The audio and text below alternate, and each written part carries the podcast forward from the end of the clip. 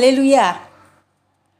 Selamat pagi, selamat bertemu kembali saudara-saudara pendengar podcast di mana pun Anda berada. Salam sehat buat kita semua.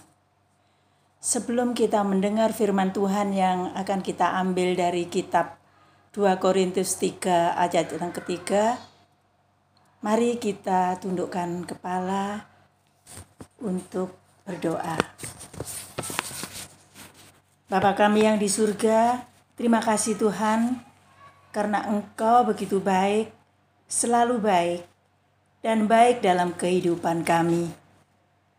Terima kasih Tuhan, jadikan kiranya hambamu menjadi pelaku-pelaku firman-Mu. Terbukti sampai dengan hari ini, kebaikan Tuhan nyata di dalam kehidupan kami. Berbicaralah Tuhan melalui renungan pada pagi hari ini. Kami telah siap untuk mendengarkannya. Amin. Tema renungan pada hari ini akan saya ambil dari kitab 2 Korintus 3 ayat yang ketiga yang demikian bunyinya. Karena telah ternyata bahwa kamu adalah surat Kristus yang ditulis oleh pelayanan kami, bukan ditulis dengan tinta, tetapi dengan roh dari Allah yang hidup, bukan pada loh-loh batu, melainkan pada loh-loh daging, yaitu dalam hati manusia.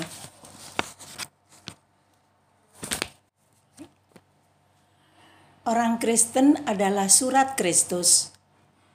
Renungan ini disadur dari Harian Air Hidup edisi yang ke-20. Pembacaan 2 Korintus 3 ayat 1 sampai dengan 18. Tetapi pada saat ini akan saya ambil ayat yang ketiga saja. Selain sebagai garam dunia, terang dunia, dan anak terang, keberadaan orang percaya di tengah dunia adalah sebagai surat Kristus. Apa maksudnya? Sebagai pengikut Kristus, keberadaan kita seperti surat yang terbaca, yang dapat dibaca dan dikenal oleh semua orang. Melalui kehidupan kita, orang lain akan melihat apakah Kristus ada di dalam kita. Oleh karena itu, kita tidak boleh sembarangan atau sembrono di dalam menjalani kehidupan kekristenan kita.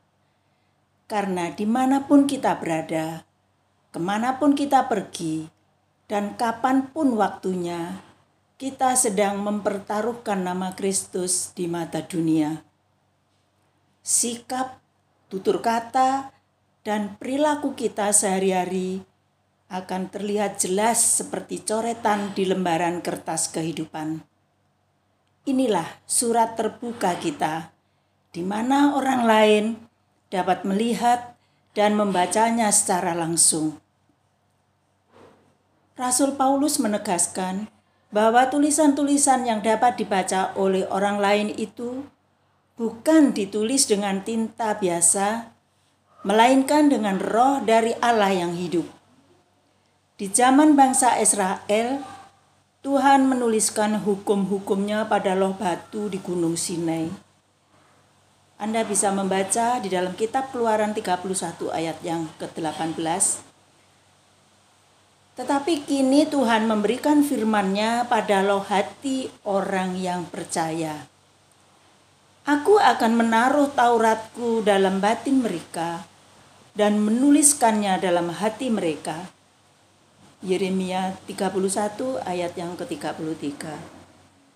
Tuhan menambahkan, Aku akan memberikan mereka hati yang lain dari roh yang baru di dalam batin mereka.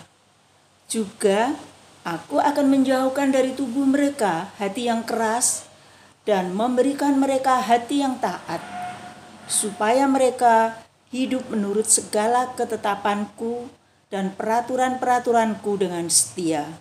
Yeskial 11 ayat 19 dan 20 yang artinya firman Tuhan dekat kepadamu yakni di dalam mulutmu dan di dalam hatimu.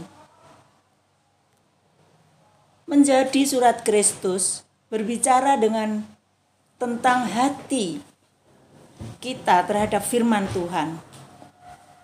Jagalah hatimu dengan segala kewaspadaan, karena dari situlah terpancar kehidupan. Amsal 4 ayat yang ke-23.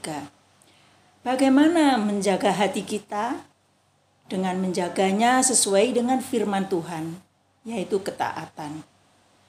Ketaatan adalah sebuah pilihan hidup, bukan masalah bakat atau talenta, dan Tuhan sudah memberikan kepada kita penolong yaitu Roh Kudus yang menuntun, membimbing, dan memberi kesanggupan kepada kita untuk melakukan firman Tuhan. Ketaatan terhadap firman Tuhan adalah langkah awal menjadi surat Kristus. Demikian renungan singkat pada pagi hari ini. Semoga jadi berkat bagi kita semua, dan kita, orang-orang Kristen, adalah surat-surat Kristus yang terbuka. Amin.